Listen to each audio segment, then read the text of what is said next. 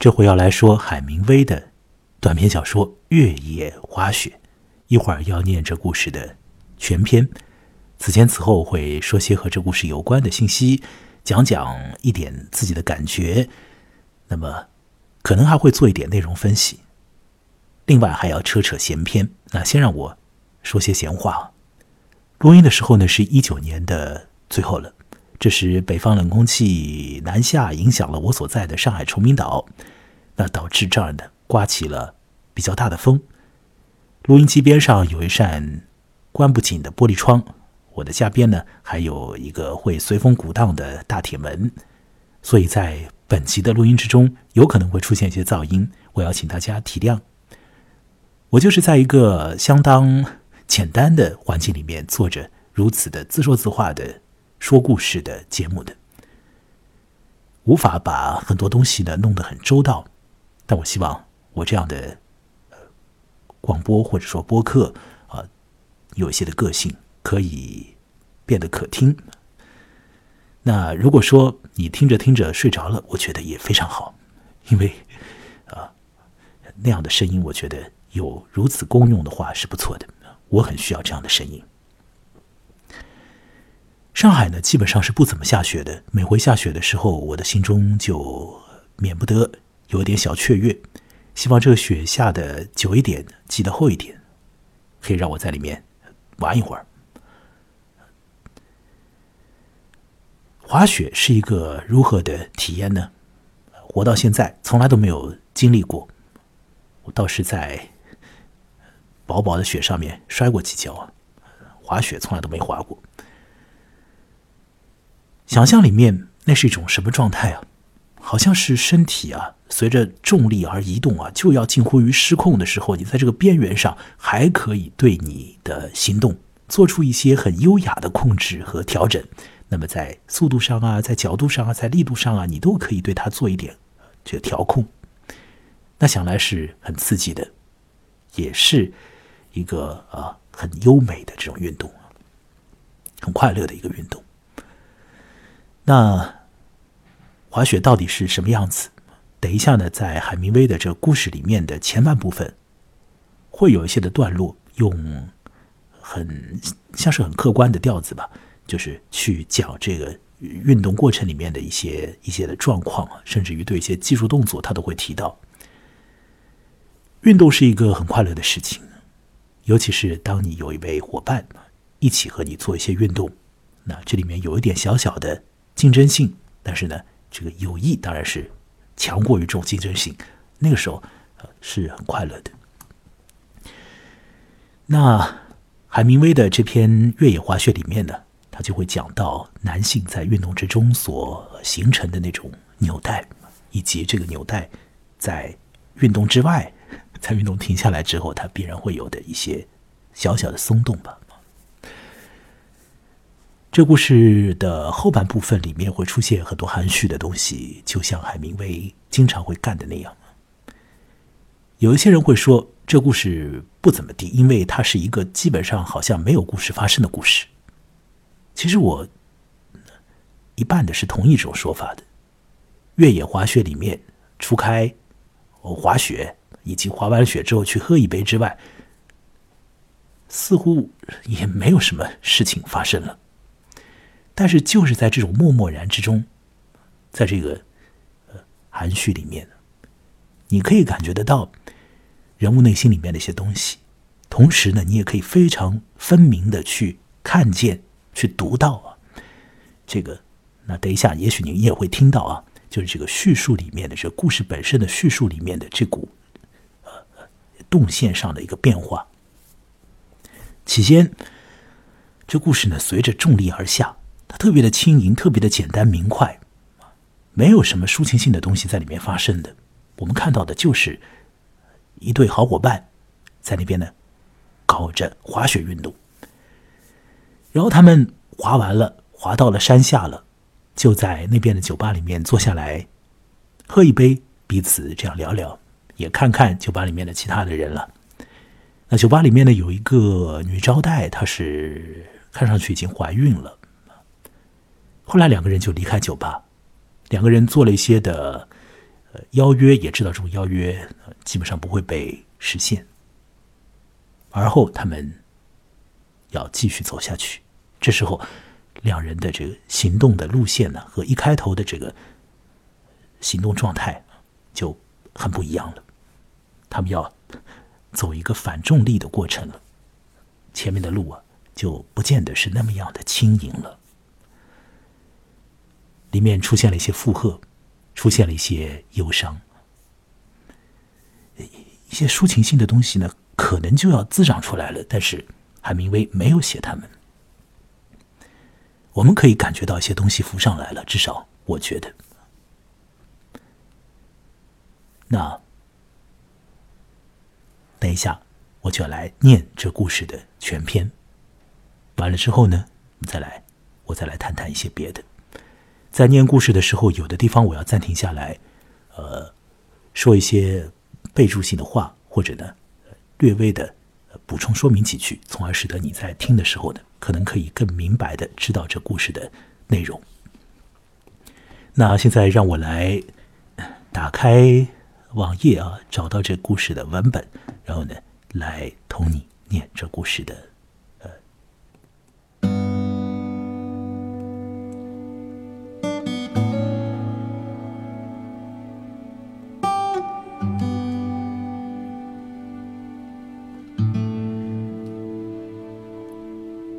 缆车又颠了一下，停了，没法朝前开了。大雪给风刮得严严实实的，积在车道上。冲刷高山裸露表层的狂风，把向风一面的雪刮成一层冰壳。尼克正在行李车厢里给滑雪板上蜡，把雪尖塞进滑雪板上的铁夹，牢牢扣上夹子。他从车厢边缘跳下，脚落在硬邦邦的冰壳上，来一个弹跳旋转，蹲下身子，把滑雪杖拖在背后，一溜烟滑下了山坡。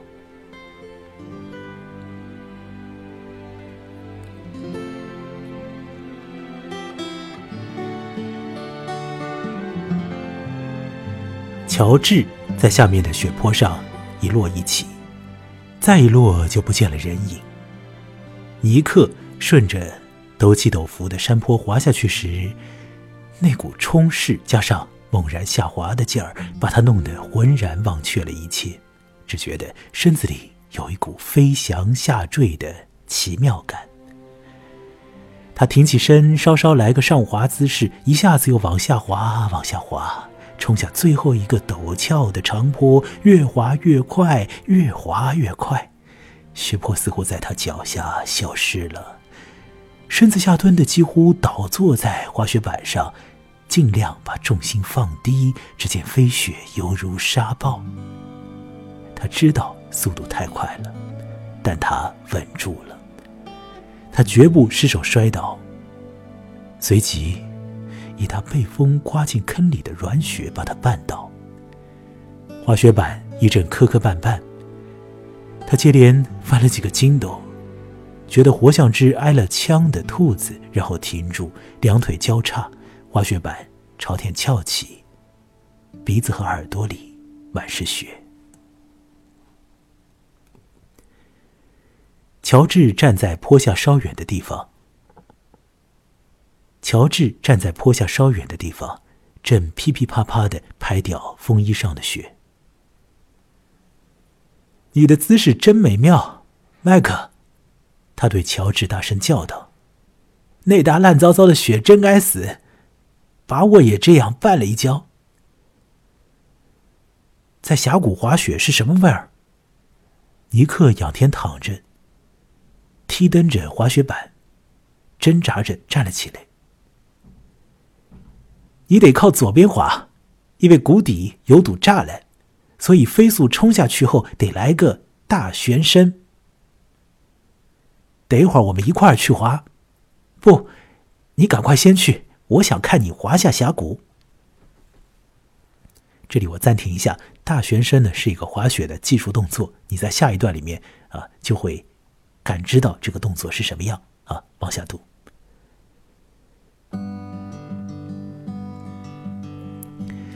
尼克·亚当斯赶过背部宽阔、金发上还蒙着一点雪的乔治身边向上攀登。他的滑雪板开始有点打滑，随后一下子猛冲下去，把晶莹的雪擦得嘶嘶响。随着他在起伏不定的峡谷里时上时下，看起来像是在浮上来又沉下去。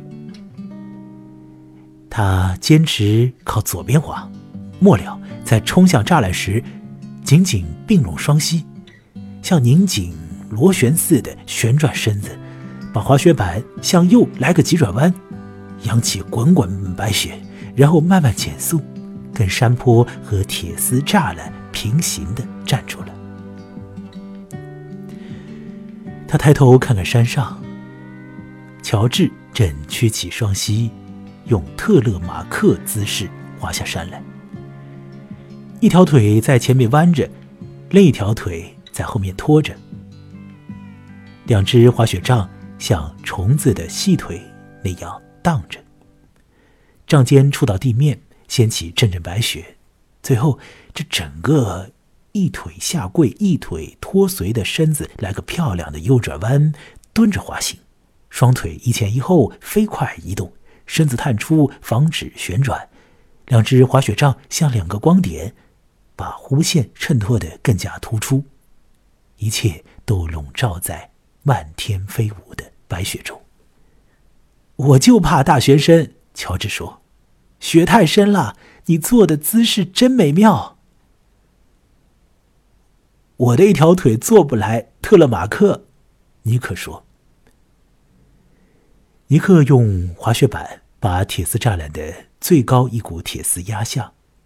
乔治纵身越过去，尼克跟他来到大路上，他们沿路屈膝滑行。进入一片松林，路面结着光亮的冰层，被托运原木的马儿拉的犁弄脏了，染得一打橙红，一打烟黄。两人一直沿着路边的那片雪地滑行，大路陡的往下倾斜，通往小河，然后笔直上坡。他们透过林子，看得见一座饱经风吹雨打。屋檐较低的长形房子，从林子里看，这房子显得泛黄。走近了，看出窗框漆成绿色，油漆在剥落。尼克用一支滑雪杖把滑雪板上的夹靴夹敲松，双脚一踢，让滑雪板掉下。我们还是把滑雪板带上去的好，他说。他捡起滑雪板。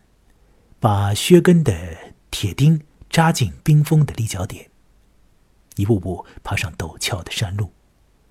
他听见乔治紧跟在后，一边喘息，一边把靴跟扎进冰雪。他们把滑雪板竖靠在客栈的墙上，相互拍掉彼此裤子上的雪，把靴子蹬蹬干净，才走进去。客栈里黑咕隆咚的，只有大瓷火炉在屋角亮着火光。天花板很低，屋内两边那些酒渍斑斑的暗黑色桌子后面摆着光溜溜的长椅。两个瑞士人坐在炉边，一边抽着烟斗，一边喝着小杯浑浊的新酒。尼克和乔治脱去夹克衫，在炉子另一边靠墙坐下。有个人在隔壁房里停止了歌唱，一个围着蓝莓裙的姑娘走出门来，看看他们想要什么喝的。来瓶西洋酒，尼克说：“行不行？”机器。行啊，乔治说：“你对酒比我内行，我什么酒都爱喝。”姑娘走出去了。没一项玩意儿，真正比得上滑雪。对吧？尼克说：“你滑了老长一段路，头一回歇下来时就会有这个感觉。”啊，乔治说：“这是妙不可言的。”姑娘拿酒进来，他们一时拔不出瓶塞，最后还是尼克打开了。姑娘出去了，他们听见她在隔壁房间里唱德语歌。酒里有些瓶塞渣子，没关系吧？尼克说：“不知道他有没有糕点，我们问问看。”姑娘走进屋，尼克注意到她围裙鼓鼓的遮着大肚子，不知道她最初进来的时候怎么没有瞧见。他想：“你唱的什么歌啊？”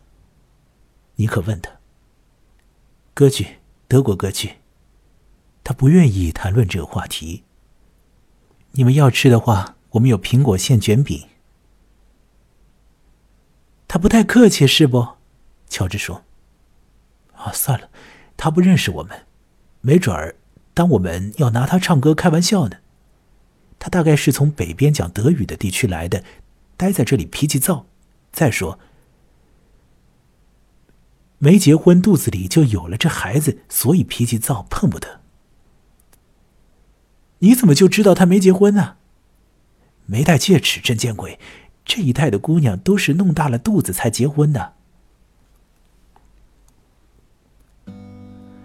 门开了，一帮子从大陆那头来的伐木工人走进来，在屋里把靴子上的雪跺掉，身上直冒水汽。那女招待给这帮人送来了三公升新酒，他们分坐两桌，光抽烟不做声。脱下了帽子，有的背靠着墙，有的趴在桌上。屋外，拉运木雪橇的马儿偶尔一仰脖子，铃铛就清脆的叮当作响。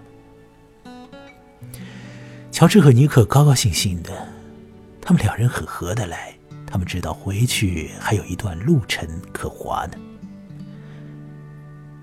你几时得回学校去啊？尼克问。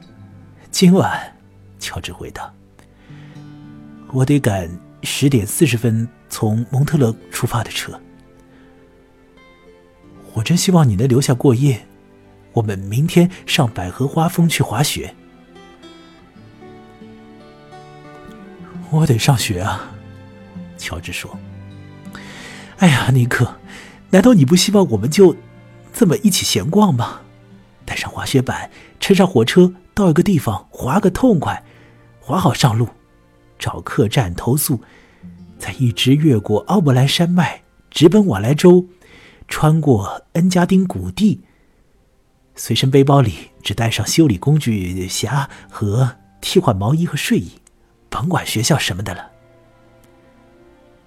对，就这样穿过黑森林区。哎呀，那是好地方啊。就是你。今年夏天钓鱼的地方吧。是啊，他们吃着苹果卷饼，喝干了甚酒。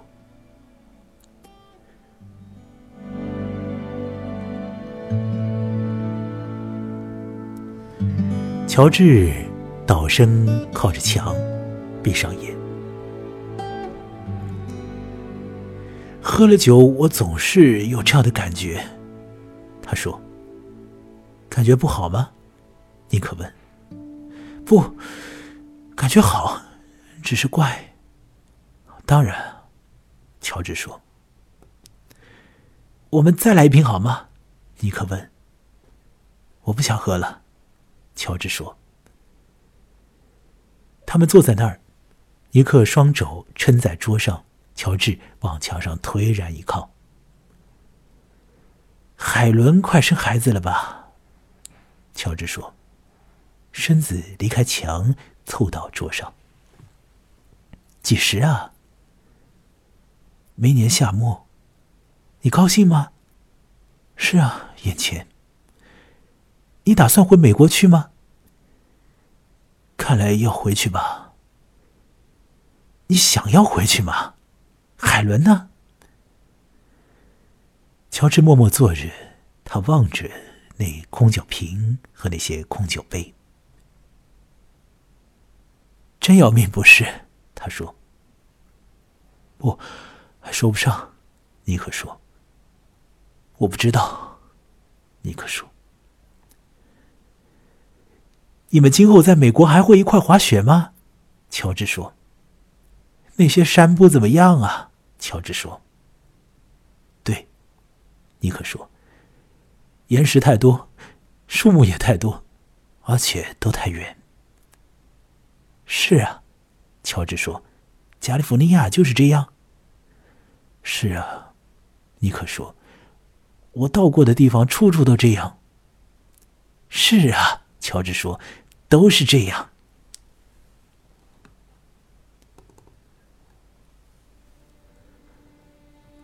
瑞士人站起身，付了账，走出去了。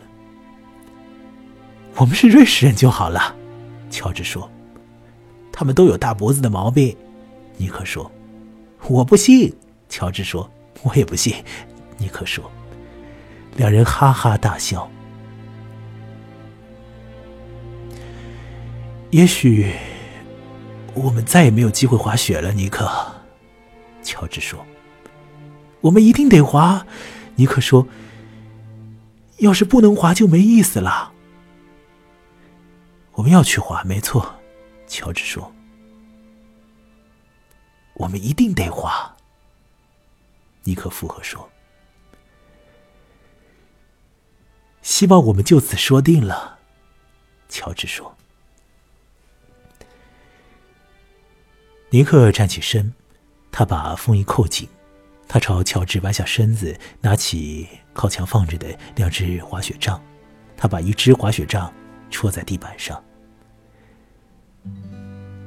说定了，可一点也靠不住。他说：“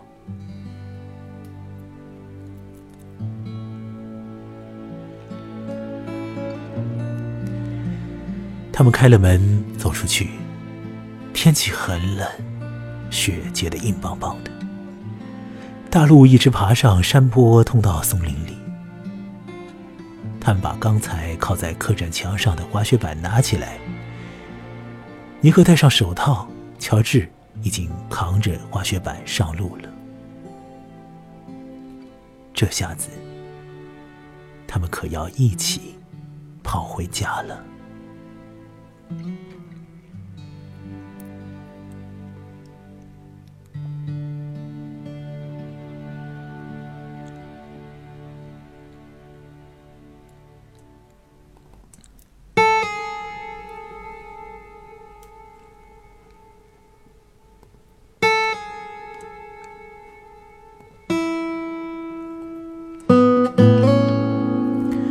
好，我已经读完了海明威的这篇短篇小说《越野滑雪》（Cross Country Snow）。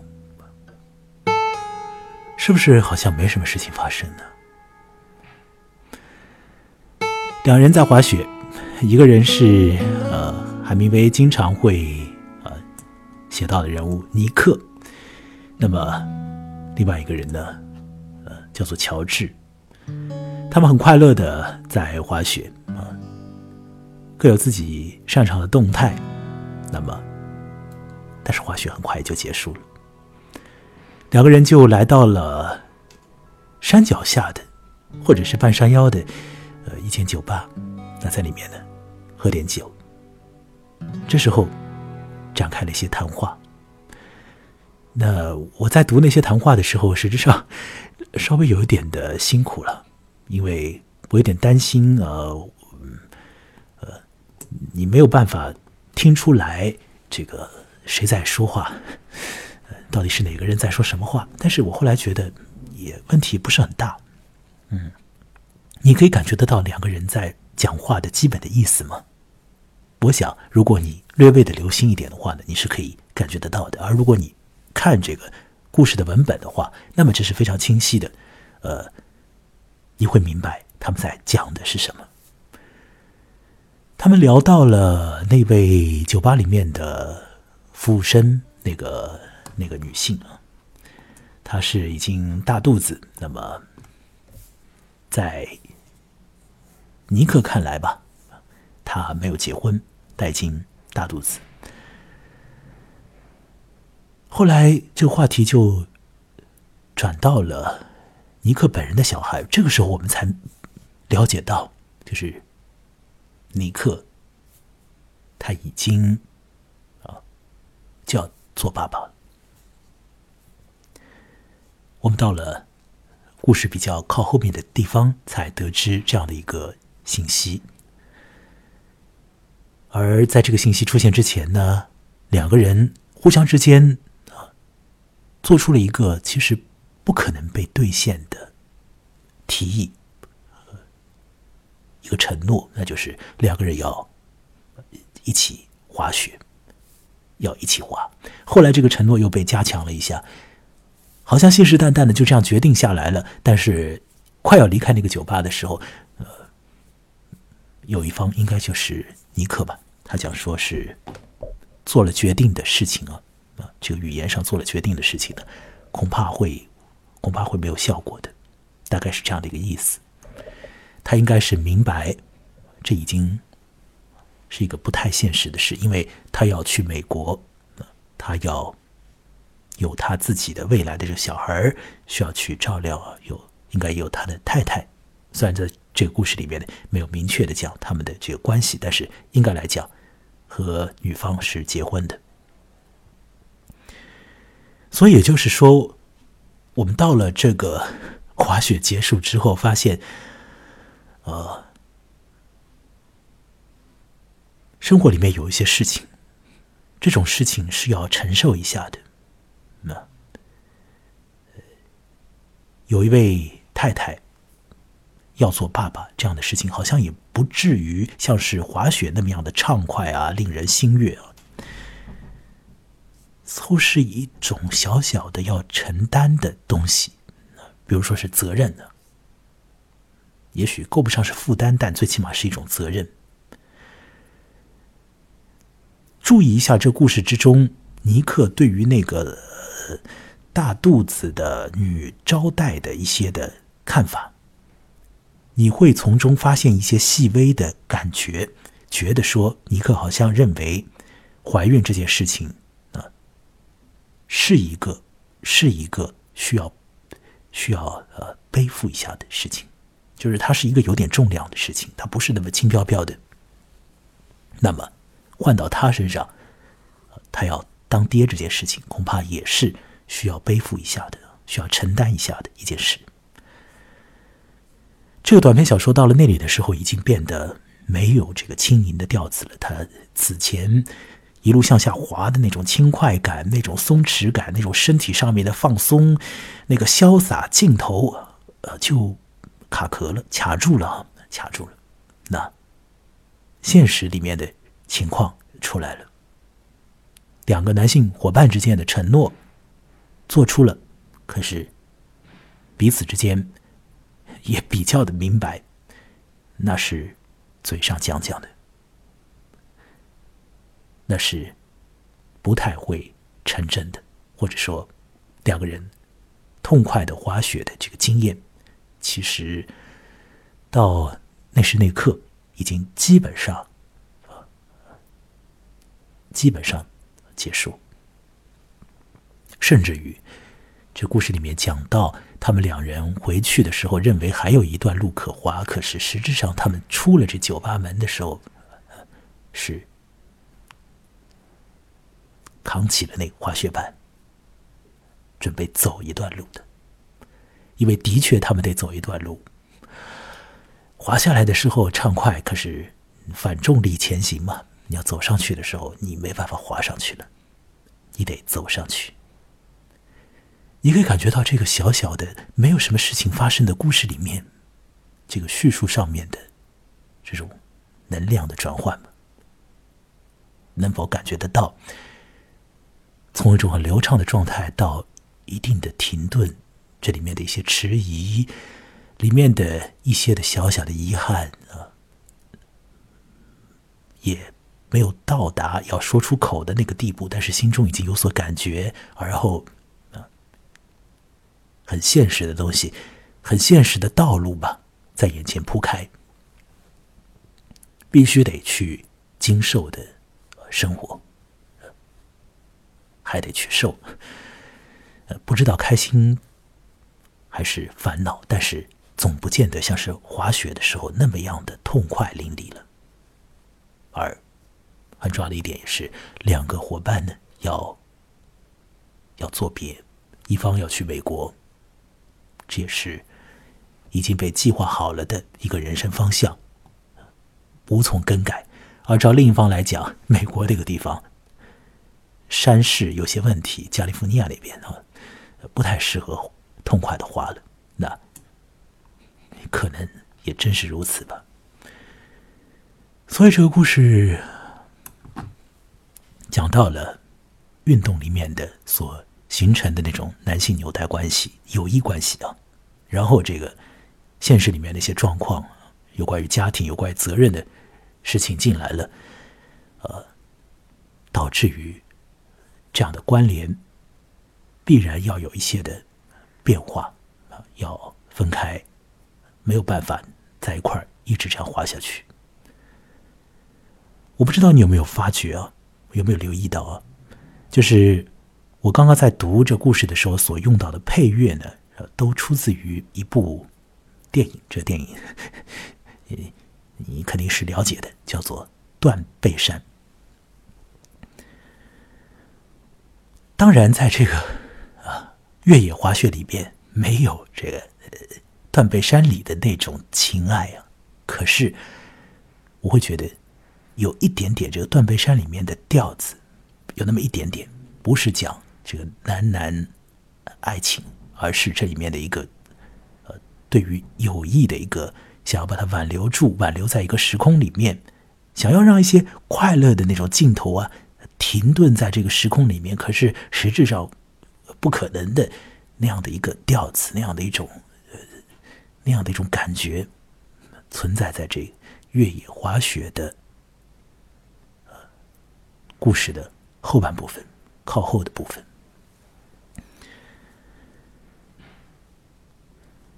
这故事就是这个样子啊。它的前半部分和它的后半程处在两种不同的势能之中。抒情性的东西在这故事之中，最后已经试图出现，可是。海明威把他给控制住了，或者我相信他会觉得，呃，看他故事的人能够体验到这一点，能够体验到里面的一些情感的张力，而不至于觉得这就是一个什么故事都没有发生的故事。这里面发生了一些事情，虽然说他们也许无法构成我们一般所谈的那个叫做故事的东西我们好像认为故事要有一个很大的一个。呃，一个动静要发生什么样的呃具体的事件呢？等等呢？但是这里面的一些心理上的感觉，这种的起伏变化，或者说叙述上的这个能量的转化，叙述上面的一种一那股镜头的这个更改，它或许也可以构成故事里面的一种一种成分，能够促成一个像是故事那样的故事。它可以，呃，可以凭着它去实现一个短篇小说。那《越野滑雪》，我想是如此的一个短篇小说。这篇呃《越野滑雪》呢，是在最早是在一九二四年的时候出版在了一本文学杂志上，后来在第二年呢，二五年的时候又被结集出版在海明威。早年的这个故事集叫做《在我们的时代》这本书里面，那当时写作这个故事的时候，作者海明威也应该来讲的是二十二十五岁样子啊。好，呃，那个年龄点上，感觉到如同越野滑雪里面的这个种种的心理体验和情感体会，我想。正是时候，啊，我有没有机会去滑个雪，和我的伙伴一起？反正在我这儿滑不了，呃，但是可以做做类似的事情。希望有这样的伙伴一块儿去玩一下，然后们要各走各路的时候，也可以走好。的整个故事里面。没有太大的、特别的这种伤感，但是最初的那个、最初的那股快乐劲头，到后面被调整了一下。这是这个小小的、似乎无事发生的海明威的短篇小说里面的一些我认为的趣味。希望已经把它给表达出来。希望我刚刚念的时候，呃，某些地方的情绪是被控制住的。好，录完节目啊，这个一九年真快要结束啊。那么，二零二零年，希望大家快乐、开心，有自己的可以去达成的事情，有可以。一同去滑雪的那个人，也有在别的地方守候你的另外一个人呢。他们是同一个人也可以。好，这次讲到这里。那么，如果要得到我的节目的更新的话呢，请留意我的微信公众号。现在就添加它，添加它吧。这个微信公众号的名字与我本人是同名的啊，就叫木来，羡慕的慕，过来的来。那么，我还有个网站，可以在一般的浏览器里面打开它。网址是本人名字的拼音，就是 m u l a i 点 x y z。下次再会。另外，呃，你可以考虑一下小额打赏我的节目，给我一杯咖啡或者更少的钱都可以，那会帮助我进入状态，继续做这样的呃评说故事的节目。再会。